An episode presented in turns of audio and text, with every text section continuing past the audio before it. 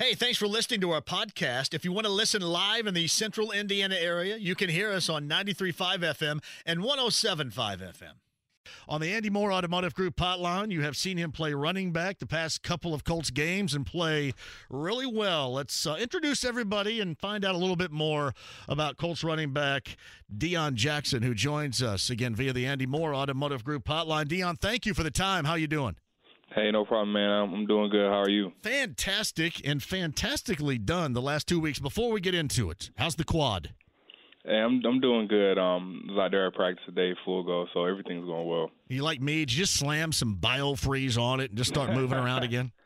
Uh, something like that, little Tiger Balm, you know, get going. wait a minute, wait, wait, wait. Are you a Tiger Balm guy? Are you? Uh, yeah, I, w- I would say so. I guess so. Yeah. Yeah. I listen. I'll um, and I know you can't, but I'll rub anything, anything on me to feel better.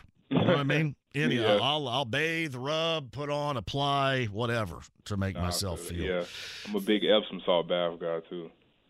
Are you really? Do you have a hot Yeah. tub at home? I kind of got a big tub in my bathroom, so I mean, something like that. See, we hear that all the time. I uh, there's uh, an advertiser we have called Royal Spa, and I have a, Royal Spa, and uh, the owner Bob talks about taking uh, Epsom salt baths in your hot tub, and how, what's that do for your body? I've never done it. Um, honestly, I mean, it just it kind of like brings my legs back. Um, makes me makes me feel a little bit uh fresher. Like I I usually do it in the afternoon or something like that, like before I go to sleep. And then I mean, when I wake up, I feel I feel a lot better. So See, I do stuff you probably can't do, so that's and that's understandable right there. But it's yeah, it's all about recovery, and and then it, I mean, it's all about recovery time because you don't have a lot of time. You got to get back right in it. And uh, how'd you feel coming off that Thursday game and that extended week when you played this past Sunday? Did you feel feel pretty good starting the game? Um, yeah, actually, I, I, I felt really good. Um, that time, that time off that we had from the Thursday game really, really helped out a lot. Um, you know, I had a lot of time to um, just take care of my body. You know, get some some prehab things kind of worked out and everything like that. So I mean, that was good for me. Um, you know, it had been a while since I played what 50 or whatever snaps. It's Yeah. been a couple of years, so you know, I kind of I kind of felt those plays. But um, you know, going into the last game, I, I felt really good. Now it was different in Denver, certainly on that Thursday night for you, and we can get back to that in a second. But uh, how did you feel? Because not only you're talking about not playing that level of significant snaps in a while, but you were playing this this past Sunday against Jacksonville here at Lucas Oil Stadium in the no huddle. How did that do? It was was it was it somewhat exhausting? Because I know Michael Pittman Jr., your teammate, mentioned how exhausted he was after the game. How, how different is that than what you experienced in that Denver game? Um, yeah, for sure. Um, that was definitely a, a different uh, switch up. Um, something. I mean, it's kind of something that I I did a little bit in college, but had, that was early on, like my sophomore year. It had been a while. So I mean, making that switch from the the Denver game to uh, Jacksonville, going no huddle. Um, it was definitely kind of strenuous in practice. Um, that was um, that was something that was big for us, going no huddle in practice and everything like that, trying to get used to it. So I mean, going into the game, it's definitely a different beast. Um, definitely exhausting. You know, Pitt played more plays than me, but I I still felt it though. Yeah, I, I, I was. Um, did you know over the week during practice because your your head coach Frank Reich had mentioned they you guys were all in on that early in the week in leading up to that Jacksonville game. Could you see it all cohesion wise, Deon, coming together as you went along during the week of practice last week? Um, yeah, for sure. Um, you know, we uh, going in, we kind of we kind of knew we were going to start the week off with that. Um, I mean, I just feel like uh, as as time went along, I mean, as practice went along, we kind of we got used to it. Um, we got used to the operation and everything like that, and it started to work out pretty smooth. Um, so we knew it was definitely going to be something that we can use in the game, and um, feel like it worked to our advantage. So Deon Jackson of the Colts joining us via the Andy Moore Automotive Group hotline. Did when you've got that really significant first playing time in that Denver game, did it take you a minute to dial yourself down, or were you kind of running off those those extra juices you got by being in that position? Um, I feel like I was just running off of those extra juices. Um, I'm, I don't think I really had uh, too much time to, you know, try and calm myself down or dial myself down or anything like that. Like, um, you know, Nyheim's Nyheim's uh, injury kind of happened sporadically. Like it, it happened out of nowhere, so kind of was just thrust into it, and I didn't really have a chance to, you know, process anything or anything like that. I was just kind of in the fire, and I just had to, I just had to get out there and go. Was it kind of an oh crap moment for you? Oh crap, here I am, or was it like, hey, this this is what I have practiced. This is what I have played for. This is this is my moment. How, how'd you feel when you first knew that you were up and here you go? Um, I say a mix of both. Um, yeah, I would definitely say a mix of both. Um, when it happened, I definitely was like, "Oh crap!" but then I like I knew I knew once like when I ran in there, I knew I was ready. I knew I was um I was ready to get the job done, whatever was asked of me. It's uh, Deon Jackson. He is with us. Uh, so I, am assuming how how did you feel from the Denver game to the Jacksonville game? Even with you know the experience of practicing for that no huddle, which was completely different. Did you feel like you had just a, a different level of confidence than you had when you were on the spot and had to enter the game as you did on that Thursday night in Denver? Definitely, uh, for sure. I, I definitely feel like I went into the, the Jacksonville game with a lot more confidence, um, just based off of um, the game before. Um, yeah, I mean, going. To, I was definitely confident uh, for the Jacksonville game. I didn't really, I wasn't really nervous or anything like that. Um, I mean, I had some emotions and stuff like that just because it was my first start. But as far as going out there and executing, I didn't have any worries or anything like that. All right, when you scored that touchdown on Sunday, is that with that spike what you had in mind, or was that just uh, kind of living in the moment there? Nah, uh, I, am not gonna lie. I kind of, I kind of told myself the night before. I was like, if I run somebody over for uh, and I score, so I'm gonna, I'm gonna spike the ball as hard as I can. Who was that you ran over, by the way, right there? You kind of tattooed somebody there that tried to to block your path. How many oh, times oh, have you watched that run? Literally, probably at least a hundred. I love it. Literally, probably a hundred. Man, that should be playing on like a loop on a TV when you walk in your place. Honestly, because I mean, it was. It, seemed like it was one of those moments in the NFL, which I'm sure happens often. Uh, it's either you or me, and it's going to be me in this yeah, hole as we meet right was, here. Right. That was definitely my mindset. That was definitely how I was thinking. I said we're gonna meet each other at the goal line. I said either you're gonna win or I'm gonna win. I said I, I like myself. Uh, did you get the ball back, by the way? No, I didn't. Holy crap! What happened to it? I mean, when I spiked it, it flew. It flew like five rows into the stands. Um, I think they got the ball back, but I don't have it though. I, I think they did. Now that I remember, I went back and watched that play again, and I think that they did get it back. So it's got to be floating around there somewhere. It's somewhere. I don't know where it is. It's somewhere. Did you have in, Did you have intentions on keeping it? Not really. No. Cool. I have, yeah, I have my first touchdown ball from last season when yeah. I scored versus the Texans. I have that ball. But honestly, I didn't even think anything about keeping that ball until after the game, and my mom was like, "Did you keep the ball?" And I was like, "Oh man, no, I didn't even think about that."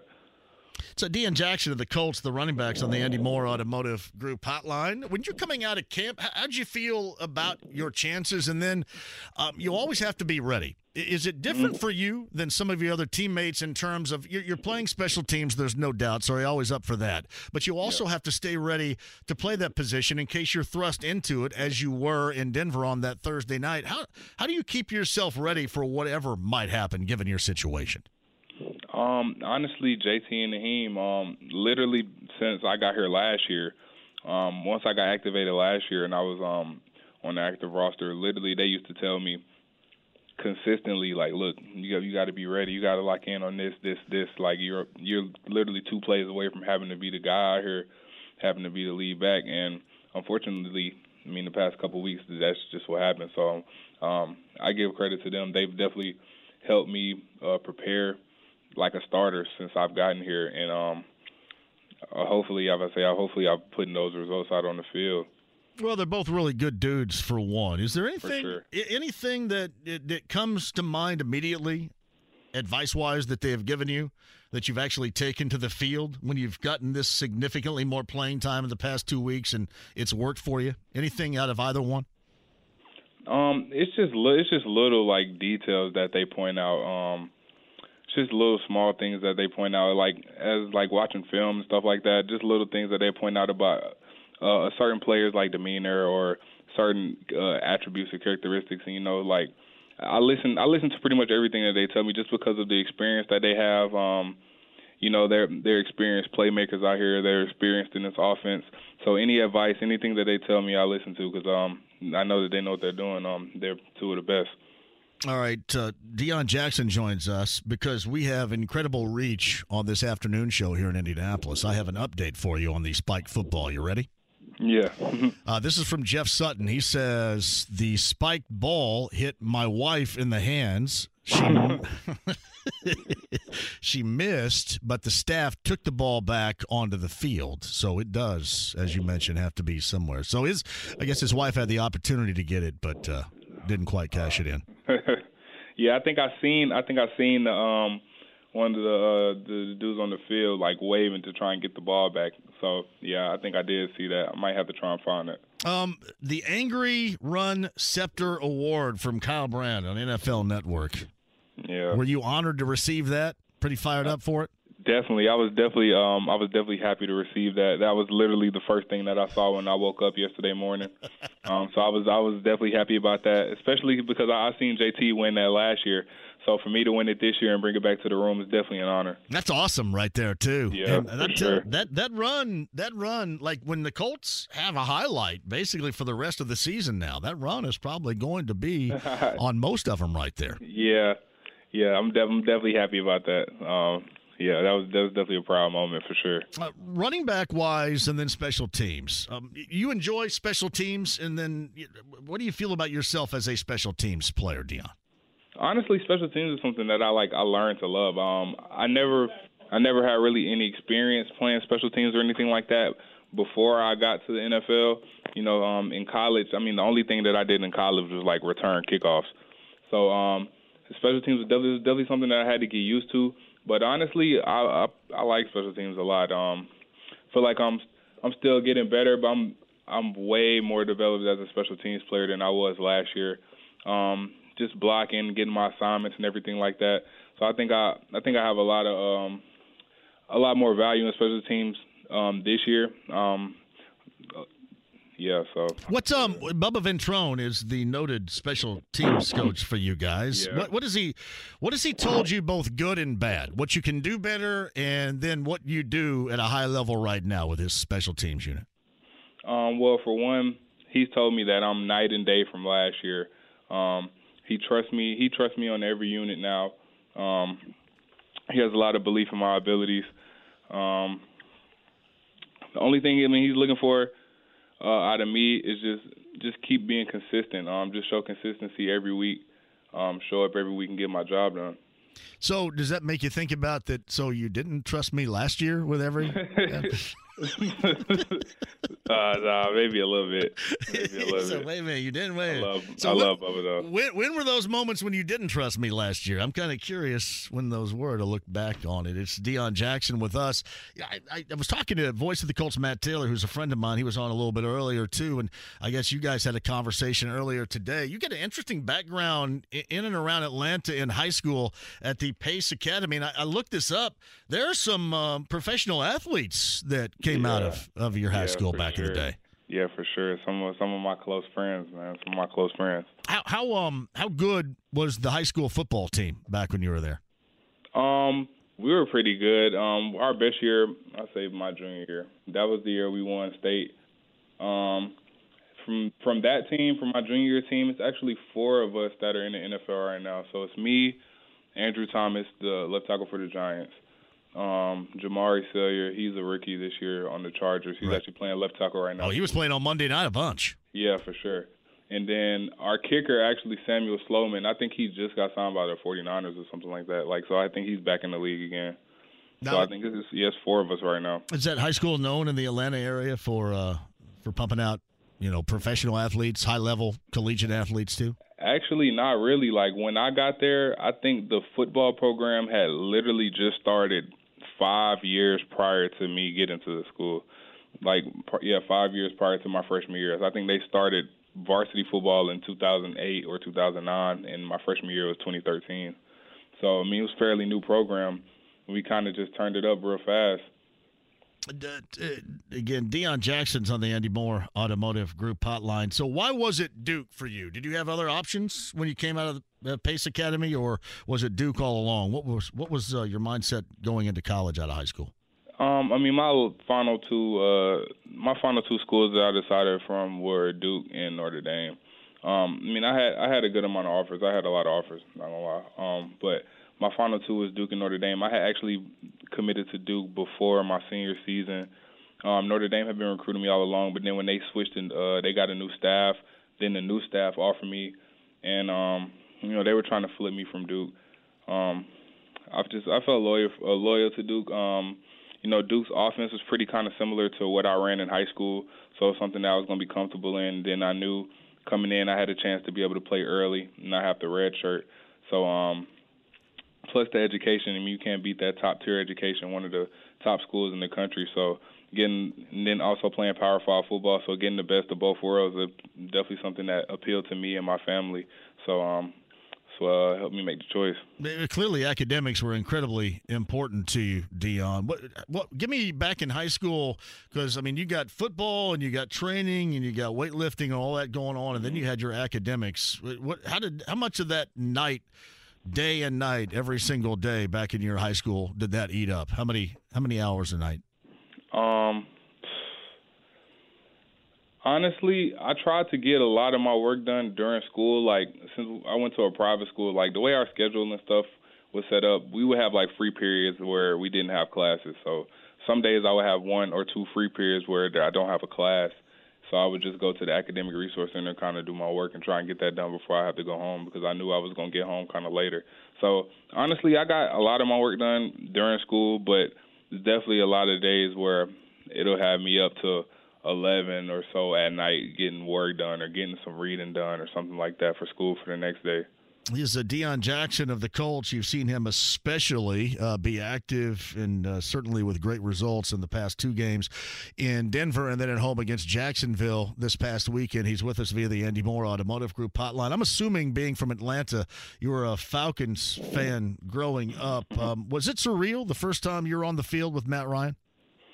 Um, yeah, definitely, definitely kind of a, a jaw dropping experience. I would say. Um, kind of funny. Like the first day we reported, uh, well, it was actually the day we reported, the day before we reported back for OTAs. I kind of pulled up to the facility just to kind of get some things straightened in my locker, and it was a it was a truck sitting out here in the parking lot. It was only him, and I had parked next to I parked next to the truck, not realizing who was in it. And then I looked, and I was like, oh, that's Matt. I was like, that's Matt Ryan.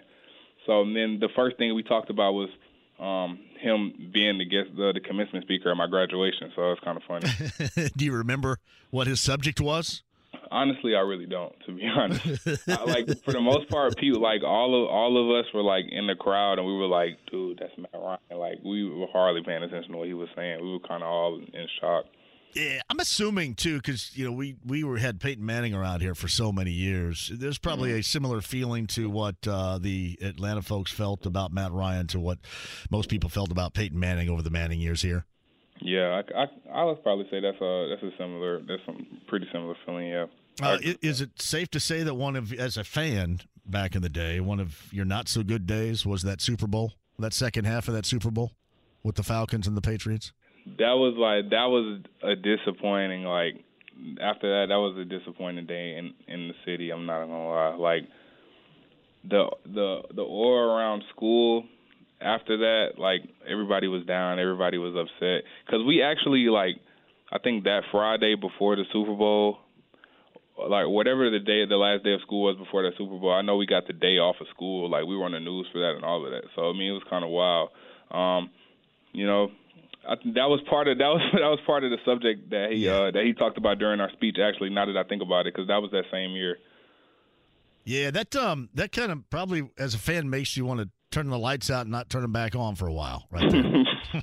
that's, that's that's how certainly bad that was. It's Deon Jackson and the Colts with us. Do you know? I know it's early. It's Wednesday. A lot of things have to happen, but do you know what part of the game plan that you may be in coming up on Sunday at all, or have you yet to go over that? Um, yeah, I'm I'm not sure. I mean, whenever my number's called, I'm just gonna be ready to go in there and um go in there and produce and go in there and do my part. So when whatever part that may be, that, that's what it is. You know, and one thing too, you, you, there wasn't a great deal of of offensive consistency and cohesion leading up to going to that no huddle. Did, did you see a difference from that no huddle and some of the different things you guys worked on, practiced on offensively? Did you see that come to life against Jacksonville and that stuff that you think you can take away and be more efficient further down the road using it? Uh, yeah, for sure. Um, definitely. Um, the most important thing, I mean, is just having that sense of urgency and everybody being on the same page. I feel like with the no huddle, we kind of all had to be on the same page in order to get everything done. So I feel like that was that was really good for us. It's definitely something that we can um that we can keep going and continue with. All right, when you scored that touchdown and you got the uh, angry run scepter and all that, did you hear from a lot of people? yeah, I did. I definitely heard from a lot of people. Um, a lot of friends, a lot of family a lot of people telling me that I, I single-handedly won their their fantasy uh, fantasy uh, matchup for the week. I got a lot of that. See, a lot of a lot of players don't dig on the the like. If I were to ask Nyheim that, he'd go, "What are you talking about here?" But you, you do, you, do you embrace that? The the fantasy talk from fans? I'm sure you've heard from them, right? Nah, yeah, I definitely I've definitely heard a lot from the fans. Like I may not respond, but I definitely read it though. like I used to, I used to play fantasy myself, so I kind of understand. Would you um would you put pick yourself? Would you put yourself on your own team if you had a fantasy team? Uh, I mean, yeah. If I'm going off of the past two weeks, I would. Yeah. yeah. That guy right there. That's what I'm looking for. I do too, but I like I am uh, I'm around here and people know me and probably frown upon this, but I'm a big wide receiver. I've got like 25 wide receivers yeah. on my fantasy team. I mean, I'm, I'm, a big wide receiver after a wide receiver guy, so that's yeah. kind of where I'm hanging. Hey, excellent conversation. Congratulations on what you've accomplished, especially you know in the spotlight these past couple of weeks. And uh, here's hoping for more and the great results and great conversation. And hopefully we can do it again. Deon, thanks for stopping on the show. Hey, no problem, man. Thank you for having me. You got Deon Jackson right there, the Colts via the Andy Moore Automotive Group hotline. That is a really good guy right there. I mean, really good guy. For the morning show, Kevin and Query, weekday morning, 7 until 10 a.m. Kevin Bowen, he does join us. I know we were, I was talking about this yesterday, that news, and, you know, Jim Irsay's outspokenness all kind of came together in the 5 o'clock hour. Um, first, I'm going to ask you what, what you think, and then I want you to play off of this um, because this is more of an educated opinion, I guess, than it is anything else. But I, I think there's an aspect with what Jim Irsay had to say yesterday, and, and, being the lone owner to step up and say anything regarding Daniel Snyder, the Commanders owner, and what is going on right now. I, I think to me that that Jim Irsay would like to take more of an active leadership role among those owners. I'm not suggesting that's the only reason why he did what he did yesterday, because I'm assuming he has some deeply rooted thoughts and beliefs as to what led him down that path. But I do think that he wants to be known as more of one of the leaders in NFL ownership. And I think we saw that yesterday. Would you agree? Yeah, I, I would definitely agree. I think it's a good point. I guess I'll start there. I think he wants to be um, Uh, he has an extreme reverence for the history of the NFL, for the history of ownership in the league. I mean, you won't go through a Jim Irsay press conference without him mentioning George Halas or the Hunts or the Rooneys or you know whoever you want to throw into that group and mentioning how you know they were at his wedding and you know he's been around them for so long and all of that. So I think what you saw yesterday, part of what you saw yesterday, obviously it was a very thought out and, and, and you know very calculated, frankly, what he was doing. But I think part of it was, you know, I'm defending the shield, and, and I know that you know that can kind of sound as like a, a bit of a fluff statement, but I think Irsay holds that in high regard. I think he holds the history of the NFL in high regard, and I think he believes that Daniel Snyder attacked uh, the entire ownership group and some of the reports out there um, from ESPN and you know calling the ownership group kind of a mafia and, and they all hate each other and all those quotes that were in the ESPN piece last week. Um, as far as what Irsay did, I, I have a um, an immense amount of respect for what he did. Um, I think in society, frankly, particularly in the NFL, but I think in society, it's fair to say um, that oftentimes, like people in positions of authority sometimes their voices are needed to create change and realize that people that are also in positions of authority cannot just get away with things because they have fame and money. Um, and I think it, it, it was necessary for an owner to speak up, um, for the warning shot to be sent, for the media nationally to really get behind it. And I'm sure today there were conversations at those league meetings in New York um, directly because of what Jim Irsay said yesterday. Um, and, and I thought, you know, he, he said it in a in a very tactful, smart way of like, you know, if these allegations are true, then it merits consideration of removing Daniel Snyder as owner. And I'm paraphrasing a bit, but that's pretty much what he said. And I think that is exactly spot on. Of this is a very public warning shot, in that just because you are an owner, just because you have money, does not mean that these actions under your watch, some accusations directly towards Daniel Snyder, but more so organizationally, you know, workplace culture, et cetera, that that's not acceptable. Um, and, and, again, I, just feel like in too many of these situations across different industries, uh, people of authority just get away with it. And the fact that you had someone that is a peer of Daniel Snyder speak up about it in a public manner creates attention. And at some point, it will create a big decision for the owners if these allegations are indeed true. So Kevin Bowen joins us. I, I also felt that, it, it, to me, again, this is um, uh, an educated opinion here, but I kind of felt that he he probably took the temperature of the room with a lot of his uh, owners as well. And because uh, if you don't have basically close to a, a, lot of, hey, you know what, you're absolutely right. Hey, if you want to do this, go ahead and do it. If you don't have that, you probably don't do it, right? So he probably did have that temperature taken for the room in this case in New York. Yeah, I, I would assume so. Um, I, I also think this, John. I, I feel like and I don't know, maybe the arrest in 2014 has opened up his eyes a little bit more. I, I, I don't have any question. I think there's a lot of it. And Kev, I, am sorry to interrupt you because I want you to play off of this as well because I was thinking about something similar.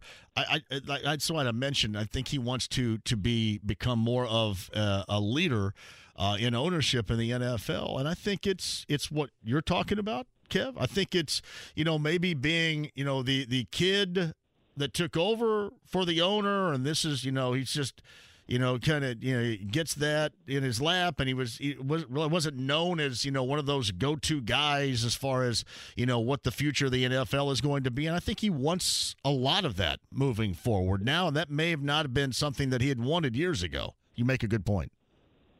Yeah, and I also think, and he mentioned this yesterday, but I think it's been really relevant um, over the past few years now that his daughters, and in particular, Carlie, his oldest, and Kalen, his youngest, have taken on a little bit more of a uh, front-facing role with with the organization. He mentioned his 13-year-old granddaughter being at training camp this past August, and whether it's having three daughters, whether it's having seven granddaughters, I think the accusations at hand with Daniel Snyder, um, I think just matter more, mean more to him. Um, and I think any father of, of, of a girl probably feels that way.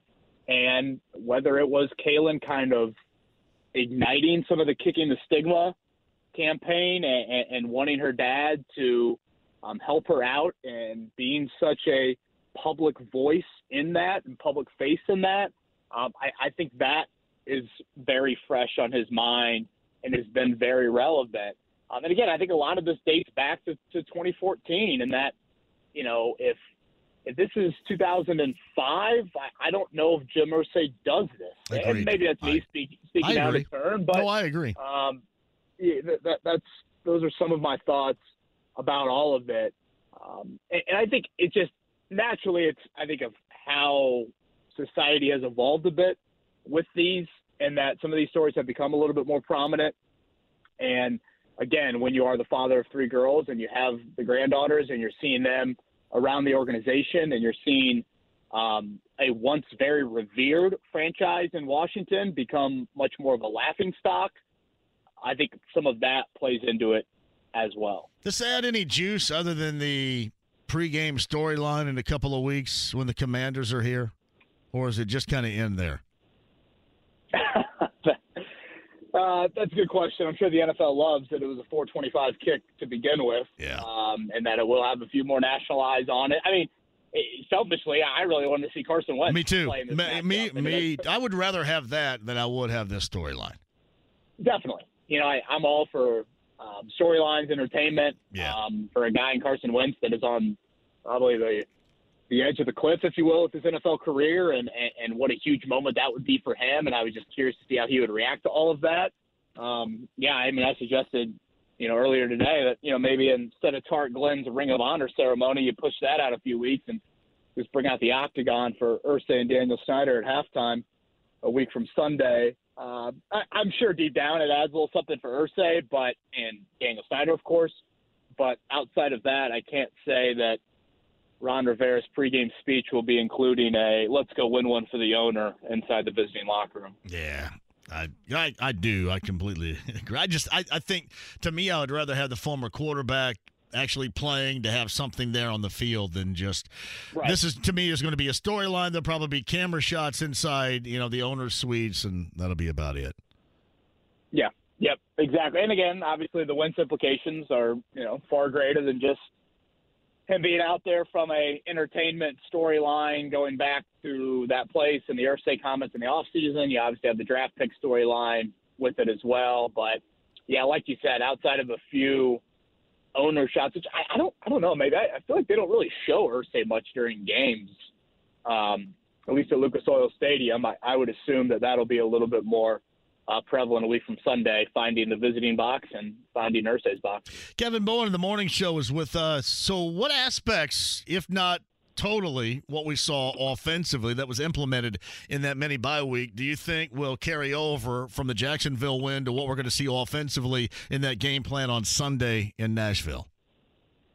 Well, I, I I think you cannot get too too far away from the no huddle. right there Um, with you. I get that it's you know I get it's not going to be a weekly success to the tune that you had it on Sunday, but your offense was in such a dire situation, and it wasn't just like one aspect of the offense. It was protection. It was turning the ball over. I thought honestly the no huddle created a little bit of a run game, not in the stats, but Deon Jackson, ten catches for seventy some yards. That was pretty much your your run game on Sunday.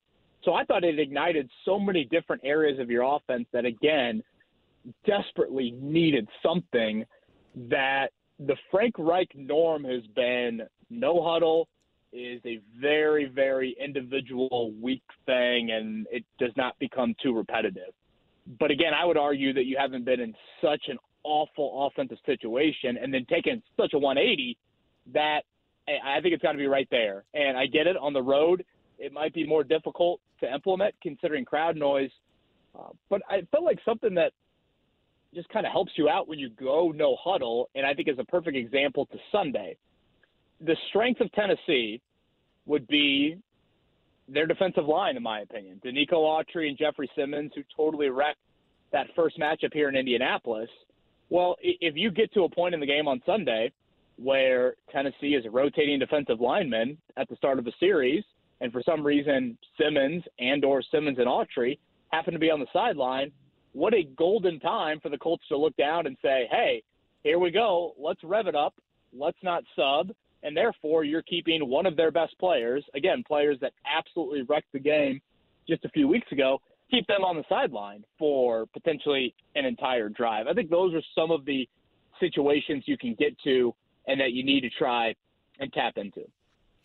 I'm there with you. Um, aspect because to me, I think offensively, it's one thing with the execution um, and the juice and yeah, it- kind of the cohesion that it brought. But I think it helped out the offensive line. And I, I would, I've been screaming about the shorter pass patterns, more rhythm passing game for a while now with this offensive line playing as bad as it has. And I think that that maintains being necessary for this team and this team's possibility of success offensively moving forward. I just do.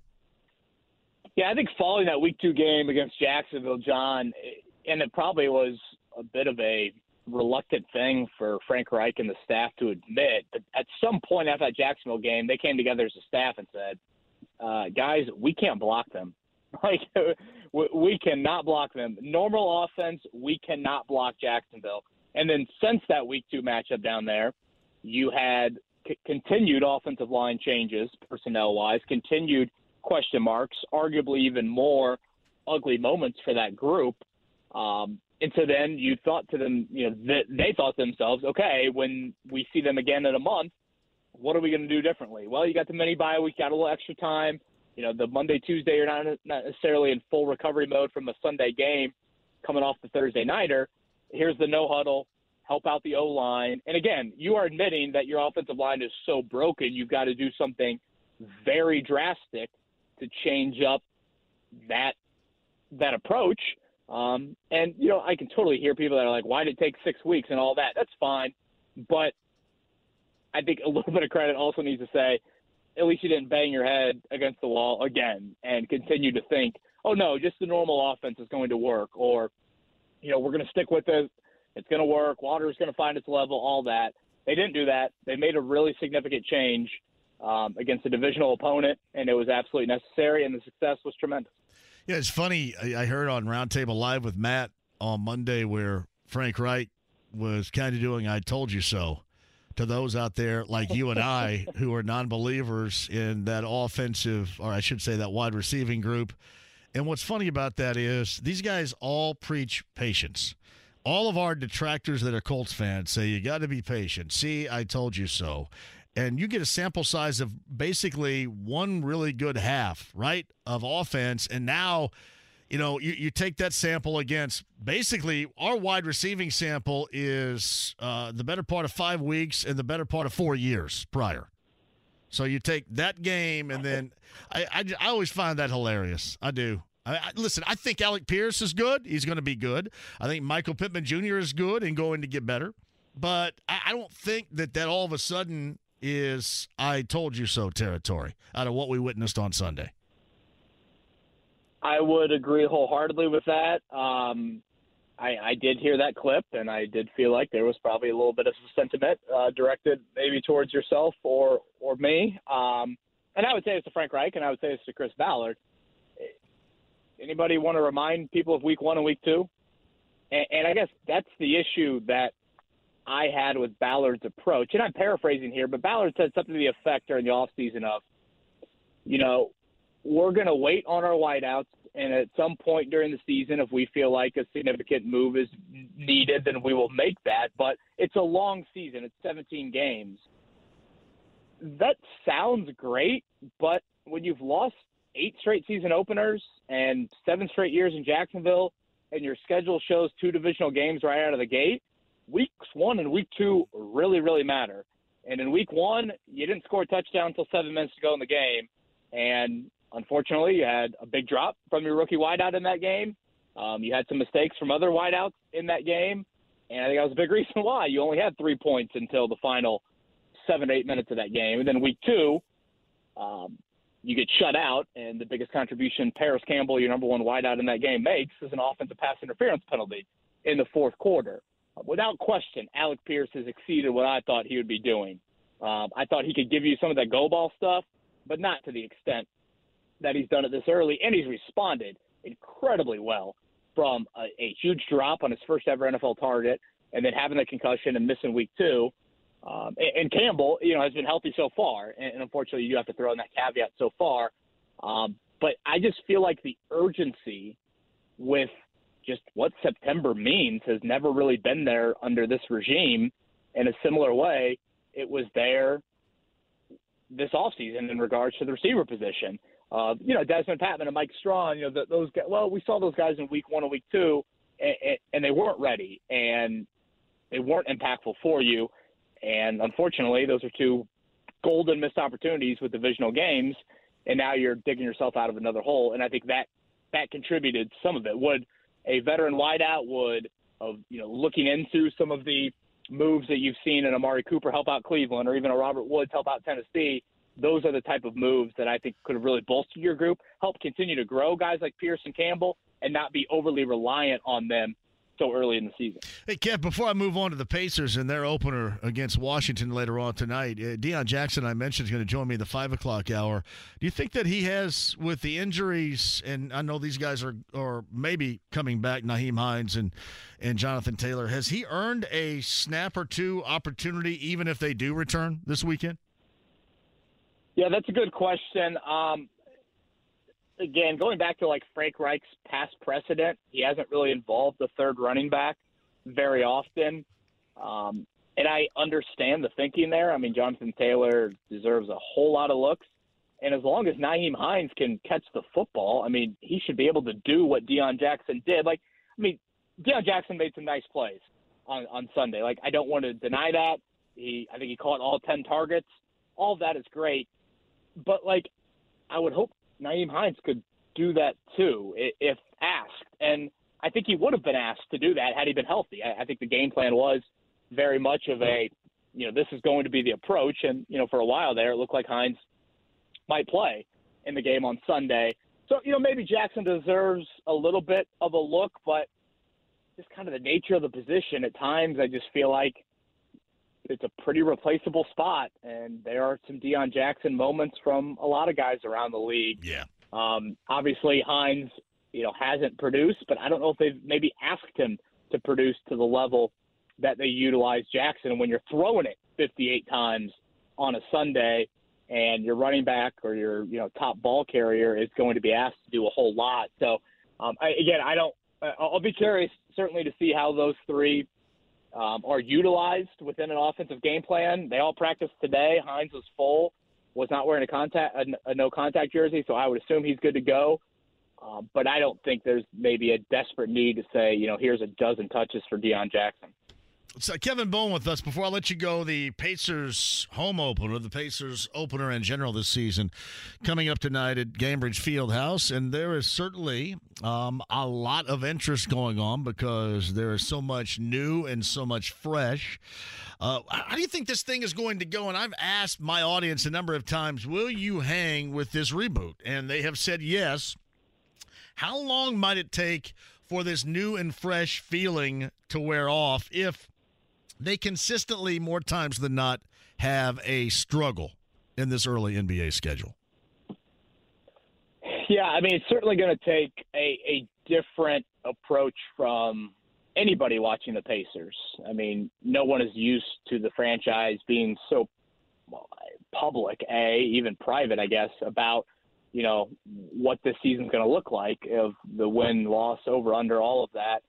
Um, and, and I would agree. I mean, there's probably like 0.1 percent of the fan base that watched Malcolm Brogdon last night. I was like, oh yeah, you know, I'd love if Malcolm Brogdon was on this team, and the Pacers would have ran it back with, you know, TJ Warren will recover from that foot, or Turner and Sabonis, yay.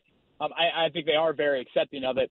I think the key things they need to see this season is a commitment to the youth, a commitment to playing them, uh, growing them, individual, um, you know, growth some pieces starting to be put into place of it's not just Halliburton. There's more around him of okay, Jalen Smith wasn't just a 20 game, you know, fluke on a 20 win team late last year. Okay, Mathurin continues to look like a really really legit player.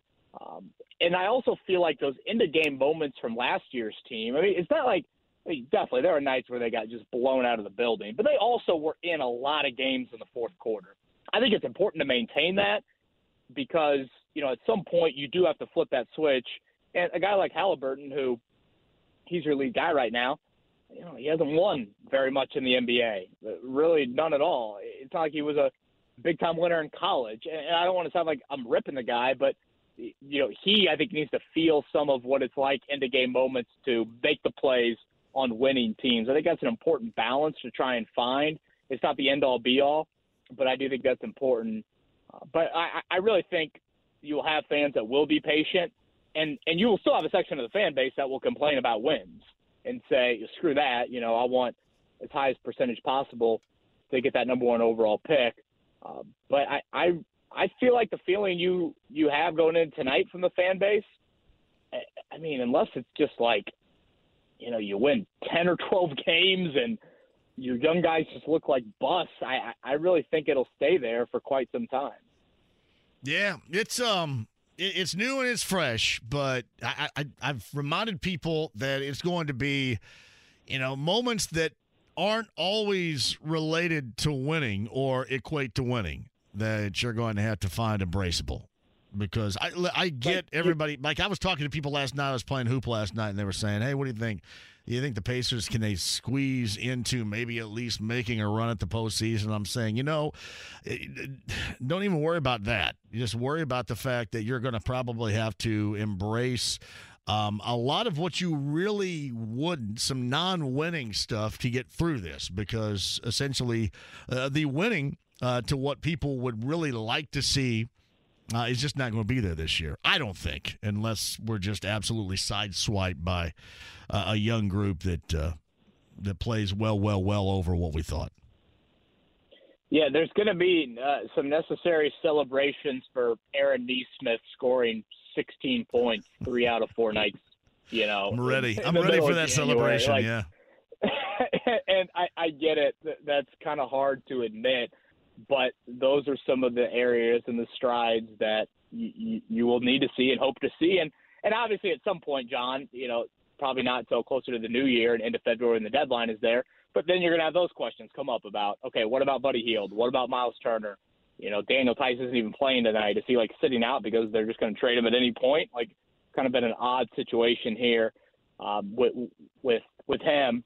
Um, but it, I know it sounds good in mid October. I'd like to think that the overwhelming majority of Pacers fans that I've heard from seem to be totally content with the plan and very accepting of it. You will need to see some strides in that direction, but I don't think they will be a throw in the towel moment unless, again, just Mathurin looks horrific and, you know, they win eight games or 10 games or something just god awful.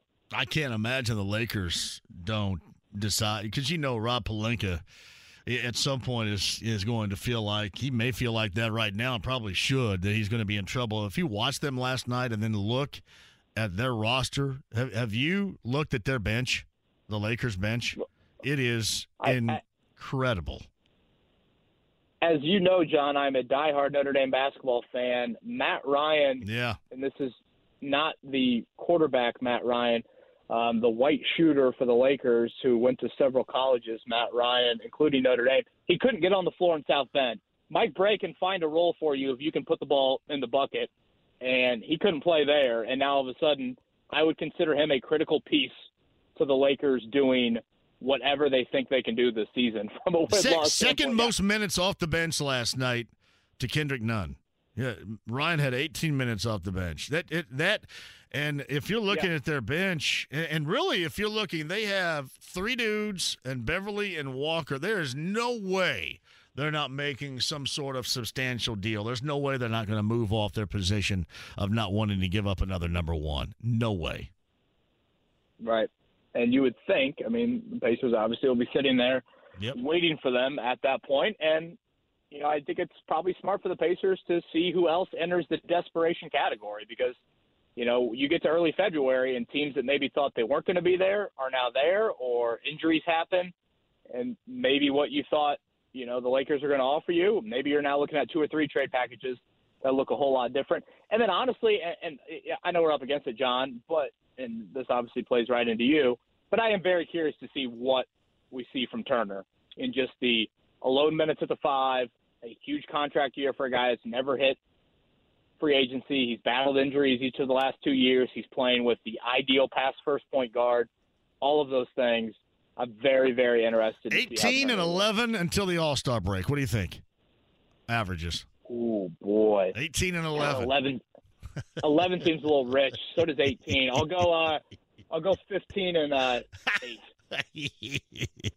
I'm, I'm, hey, I'm living large. 18 and 11. And I want everybody bringing it to me.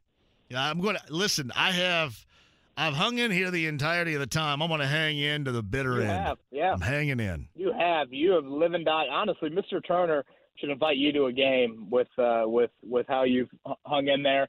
And I, uh, it's kind of been a Pacers ritual for me. Usually at the end of games, uh, depending on how Turner plays, I sometimes like to scroll through JMV's mentions. So yeah, I'll start that back good. up tonight.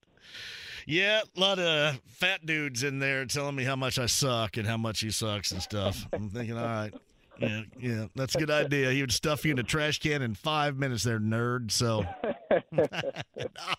no, honestly, I will go to the end with it. You know, we've been here this long. We might as well play it out to the end. So, what we're gonna do. All right, Kev, I appreciate you more than you know. Uh, enjoy the game later on tonight, and uh, I'm sure you guys will be yakking it up. And you, you're getting ready to get a European vacation from your colleague in the morning too, aren't you? I know. European Jake, I know. Boy, can only imagine all the different European soaps he's going to buy when he's over there and make sure he comes back smelling all fresh and everything. Yeah, he's heading out. Gosh, I want to say, is it the end of next week? the- uh, don't know. they have the spray tanners? They have spray tanners in Barcelona. Boy, that's a yeah. Maybe Assuming slide so, over yeah. to Ibiza and check that out. Yeah, he's going to have to make sure he gets a nice coat on before he heads over. Take it easy, buddy. Appreciate you. All right, see you, Tom. It's a Bowen on the Andy Mohr Automotive Group hotline. Andy Mohr Automotive Group hotline, voice of the Colts, Matt Taylor joins us. What do you think about Scarecrow from the Mellencamp collection album wise? Is that right up there for you? Oh man, I sort of get lost in the the uh, discology, if you will, or the recordology. What what year would that have been? That like- 85, brother. 85 was Scarecrow. that's him. That's the the cover of that album's him like chilling on a fence post. it is, right? yeah. Yeah. Yeah. I used to do that a lot back in the day. Just chilled right there in my jean jacket on a fence post. Come over here and take my picture as I lean on this fence post. It looks like that I have done some work out here. Look at the cows behind me. That's Back in the that's day, my backyard right brother. there. I know. That's probably that's probably Jackson County and Monroe County. That's not too far from where I grew up. But yeah, the most noted song from that album is Small Town. So Yeah, that's the that's like the picture. Uh, that's uh, that's uh, iconic with uh, Damon Bailey. Remember Damon Bailey Yeah. was like resting up uh, up against that um, that that sign that says where, where, where's he from? Hel- Heltonville or Heltonville Indiana. Heltonville, Indiana, just outside of Bedford. You know, it's funny. After that song was released at 85, it took, it probably even went into the 2000s. Anytime that there was a sports story or really any type of story regarding Indiana, that song would play beneath it. hmm So anything. And- and I- anything I, and was born in always- Sport Town. So I've always argued. I mean, he's from Seymour, Indiana. Mhm. Isn't Seymour? Isn't Seymour like the seventh biggest city what? in the state? Is it? You'll have to it? look that up, Kyle. I'm not sure about that. The seventh? Seymour? I mean, I I know it's like, I mean, the the song is about a small town. He depicts a small town with like one stoplight, and you know everybody knows each other, and there's one diner, and Well, he did. He grew up in a different Seymour, though. Uh, he grew up in the '60s, late '60s Seymour. So Wal- I- the Walmart dis- distributing center wasn't there yet, or anything. They still had the Hen House. The Hen House coffee shop was still there. yeah, no, I, I'll give you that. I'll give you that. I mean, the song was written, you know, Yeah. 40 years ago.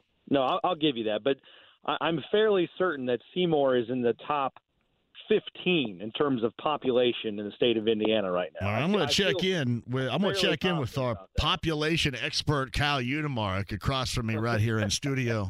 Uh, where is it ranked, Seymour? It is not top 15. I'm still scrolling. I'm not. Saying I Oh. might have to do a Control F search. Oh my! Not even top 15, man. 45. It's 45th. 45. Yeah. Give me I some, give me some believe names of towns that's larger than Seymour that would I mean, surprise it us, takes Kyle. Me, it takes me like 30 minutes to drive through Seymour. That's with all the because they got some spread out stoplights right there if you're on US Yeah. 50. Yeah, that's true. Right above uh, Clarksville, LaPorte, uh, Munster, Greenfield, Franklin, Marion, Hobart, Yeah. Brownsburg. Yeah. See, there you go. You say Franklin? Franklin's more populous than Seymour? Yep. By uh, 3,000 people. Hey, man, the more you know. See what you learn on this show? The more you know. That, that's an absolute tangent on my part, and I apologize for that. Yeah, yeah. Listen, I, I know that we're going to talk football, but obviously, I do want to bring up uh, what, what Jim Irsay, you know, had to say yesterday too. And uh, I, I'd kind of, you don't have to, you know, fair in an opinion if you don't want to. I get it, but uh, I, I uh, had mentioned this. Uh, It just he looked to me. He kind of he wants to be viewed as that that lead guy or a lead guy that you can go to for all things NFL within the ownership. That was one of the aspects that struck me yesterday. Well, I mean, yeah, I, I certainly, um, you know, I, I'm not, I'm not uh, informed on all this to be honest with you. I mean, I know there's an investigation going on with Daniel Snyder, and um, you know, obviously as an owner, Jim Irsay knows more about the the brotherhood or the fraternity, if you will, of NFL owners more so than certainly than I do. But here's what I will say. I mean, uh, he, he's obviously uh, he has a formed opinion. Um, it's an educated opinion, and so he feels that it's warranted. Um, but on top of that, uh, and this is just an observation on my part, you know, there's between outside of Daniel Snyder and Jim Irsay, there are still 30 other NFL owners, and you know, I, I don't unless something's happened in the last you know six minutes since we've been talking here. I haven't seen anything from any other owners publicly. And so to me, yeah. you know, that to me sort of that that silence speaks volumes. Um, you know, that there hasn't been anybody that's come out and and uh, sort of denounced no Jim doubt. Irsay's opinion on no this. doubt. Um, so that that's just an observation on my part. Uh, but again, the investigation is still ongoing, and you know, Jim Irsay again feels it very strongly uh, to come out and say something and to be sort of the the leader of of a push that he feels uh, needs to be made, and and we'll see how it all unfolds. But uh, there's no doubt now that there's going to be a lot more eyeballs and and maybe a higher viewership on that uh, game in two weeks between the Colts and the Commanders. Um, you know, there's the Carson Wentz angle, but yeah. now there's this, you know, off the field as well between the two owners. Yeah, you know what? And I downplayed that a little bit. You know what I mean? I kind of downplayed it. I'm thinking, I, I think people, the storyline, if Wentz were playing, well, would certainly be there, you know, for the crowd and, and getting everybody amped up. But I, I think the whole owner thing, I, to me, I would give that more of a back seat, I guess, than you know, they'll be talked about. Don't get me wrong. I mean, yeah. the, the yeah. shows will be talking about it, but I think as far as you know, being a, a line of interest for those fans going to be in that building, probably probably not too much yeah. compared to that. no, the that's right. I mean, yeah, I mean, once we get to like uh, Saturday night and and you know Sunday day of yeah. the game, and certainly once the football's uh, kicked off, then it's just a football game, and it's. I mean, they're all going to be important games from here on out for the Colts. I mean, uh, especially if, if if they can't get the job done on Sunday against Tennessee, then then then the margin for error is razor razor thin for this team if they want to you know make a playoff push and and get back into contention to win the AFC South, and then they'd have to have some things go their way, uh, you know, with other teams losing down the stretch. But no, that's that's a really important game. And then you've got the quarterback situation there with Wentz, and now these these two owners. But you know, I, I think 99% of your audience probably doesn't care about yeah. two billionaires squabbling. They just want to watch football. They want to see the Colts win, and they want to see exactly what they caught for the most part in the second half. And by the way, Matt Taylor joins us. Shout out on the call. Uh, and the Colts, your, your, digital staff, put together a great video short of that final call, that touchdown pass to Alec Pierce. And, and that was outstanding. And you know, the best supporting actor uh, playing the role of your radio color analyst every single week is Rick Venturi with his arms his arms raised signaling touchdown was outstanding.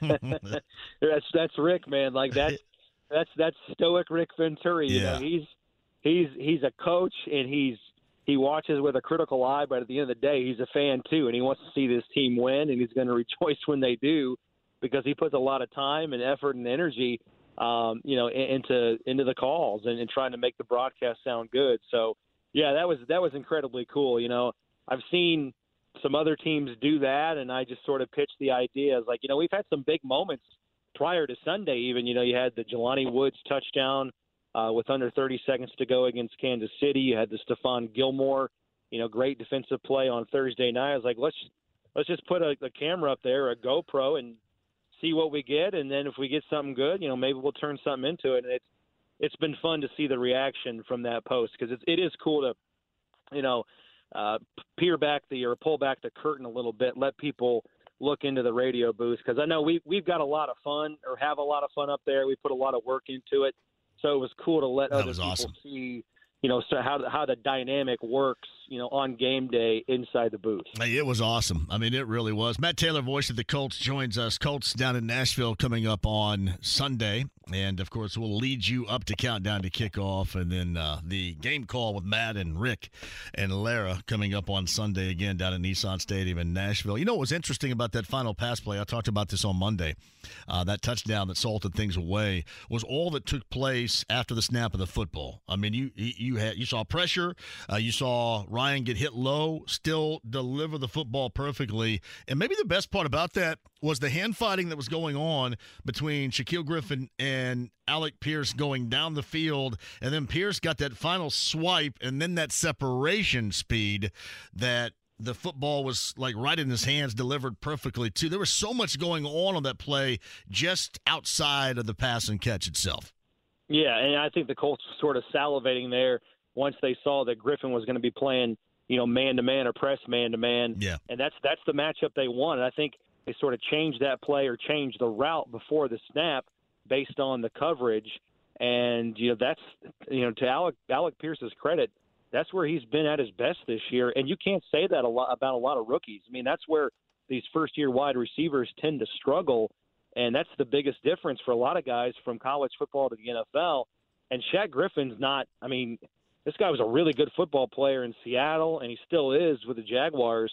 I mean, that's that's a that's a really good corner, and Alec Pierce beat him when the game was on the line and scored a touchdown on a very very good defender. And so, like that's that's what is most encouraging about Alec Pierce. It's you can say, yeah, he's got 18 catches for you know almost 275 yards in the last four games, but it's how the the catches come and it's when they come. I mean, he had the the big three catches on the last drive of regulation in yeah. Denver. A lot of trust from Matt Ryan. And, and, and Matt, he goes to get him too, man. Sorry to interrupt, but he, he goes to get the. He doesn't wait for the ball to come to him. He goes to get the ball. No doubt, no doubt. And so, like that's that's what is most impressive about him. He looks like a four-year guy, not a four-game guy. Um, and he, he just seems like all of them. I mean, Jelani Woods, throw him in there. Kylen Granson, Michael Pittman Jr., uh, Parris Campbell. You know, it looks like all of these guys are starting to settle in, and and these moments, you know, and, and pressure-packed situations in the fourth quarter, crunch time, uh, it's not too big for this team. So you'd love for them to not be in those situations where they'd be up two scores late in the game and sort of assault the game away. Uh, but it's good to know you've got that ability, and not every team's got that ability, you know, to sort of come through when it's, you know, when when the, when the lights are brightest, if you will.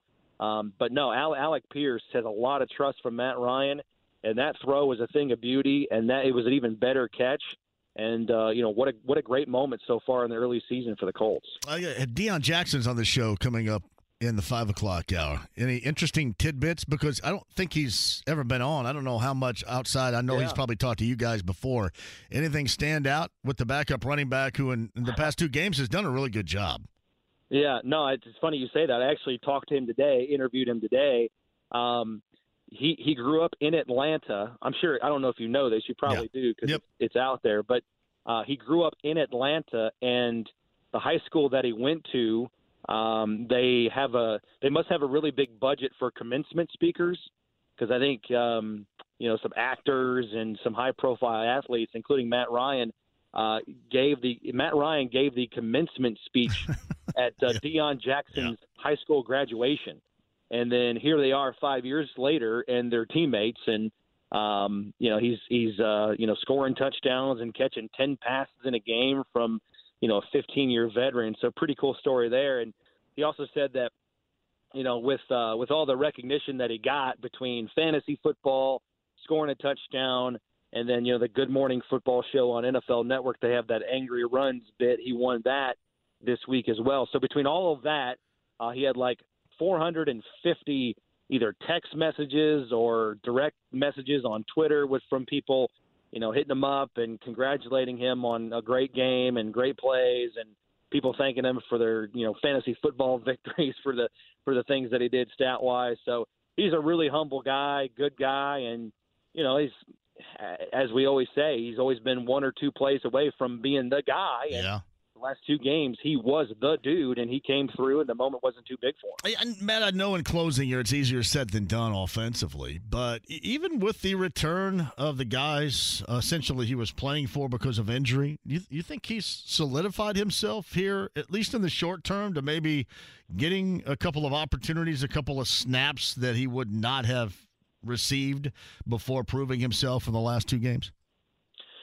Well, that's a good question. I, I don't know. I, I still think I, I think that one's going to be tough because I think if you have a healthy Jonathan Taylor and Nyheim Hines, and, and by the way, I think both guys did practice today, so they're trending on being back Mhm. after missing, you know, virtually the last two games with Hines going out early in Denver. But uh, I still think I, I don't know. I, I don't know if he's. Man, Deon Jackson's a really good football player, but still, I think Jonathan Taylor qualifies as a guy that you don't want to relinquish carries to, you know, to somebody else. He's just that good. I mean, he proved that last year. But I will say this for Deon Jackson that he's a guy that has absolutely solidified his place on this roster, you know, going forward throughout the remainder of his rookie contract. And he still has two more years after this year. I mean, if you saw him in training camp, he he well, first of all, he plays on special teams and contributes that way. Um, so he does add value in the third phase of the game, but he runs very hard, and I think he runs, you know, similarly, if you will. I'm not saying they're the same player at all, but they run similarly. Um, he does that to to that of, of Jonathan Taylor, um, and that's why I think he's assimilated nicely and, and meshed in nicely with this offense in the running game. Now I know they haven't busted out 150 yards rushing in the last two games. You know they haven't exploded as far as that's concerned, but he's been able to run like Jonathan Taylor, and so it's not foreign to the offensive line blocking for him, and it's not uncomfortable for Frank Reich to dial up runs that he would for Jonathan Taylor. Now going to Deon Jackson, so um, yeah, he's he's definitely earned his place. But I think once Taylor comes back, you still want to ride that horse. He's still going to be your guy in the running game, and I think he's going to be close to you know having a, a big production game, stat big stat game like he did all of 2021. It's uh, Matt Taylor, voice of the Colts. By the way, I'm assuming he played football with Jamaree Salyer, who is a starter on that offensive line with the Chargers. Ooh, that's a good question. I'll have to Uh, ask him look that. that. I'll have to ask Yeah. him that. I, I'm Yeah. Scotty. I don't know. I'm assuming they at some point did, but uh, I just Well, I did- actually I did looked up that high school, and that's uh, Salyer was at that high school. Wendell Carter Jr., who's an NBA player, uh, attended that high school. And Michael Barrett, the former catcher, I believe, with the Cubs, most notably back in the day, was. Yeah, he said he went to he went to high school with uh, a lot of Arthur Blank's kids. They go Ah. to school there too. Okay. You know, he's the he's the owner of the of the Falcons. So I think that's where a lot of that. Uh, so I think it must be a pretty good school. Obviously, if you you can you can deduce that from uh, you know the the background, if you will. But, attended uh, Duke, so yeah. I mean that, yeah. that I makes asked sense. him today. I said, uh, you know, I know he played football at Duke, but I said, how weird is it going to be to watch Duke basketball without Coach K? And he's like, you know, what? I completely forgot about that. He's like, I only went to two basketball games in four years. I'm like, what? What are we doing? He got to go wait out there in a tent for three days. Yeah, but I mean, he's a you know he can get student tickets somehow, being the stud running back on the football You team. You would think so, yeah. You would think so. Yeah. Not a lot of room in there. Hey, great call, great in call on Sunday, and uh, have a uh, fantastic time rest of the week, and then down down in Nashville, and we'll see if uh, maybe they found a little something. Uh, execution wise, offensively from this past Sunday. Matt Taylor, voice of the Colts on the Andy Mohr Automotive Group hotline. Appreciate you, buddy. All right, man. Be good. You too. Matt Taylor on the Andy Mohr Automotive Group hotline.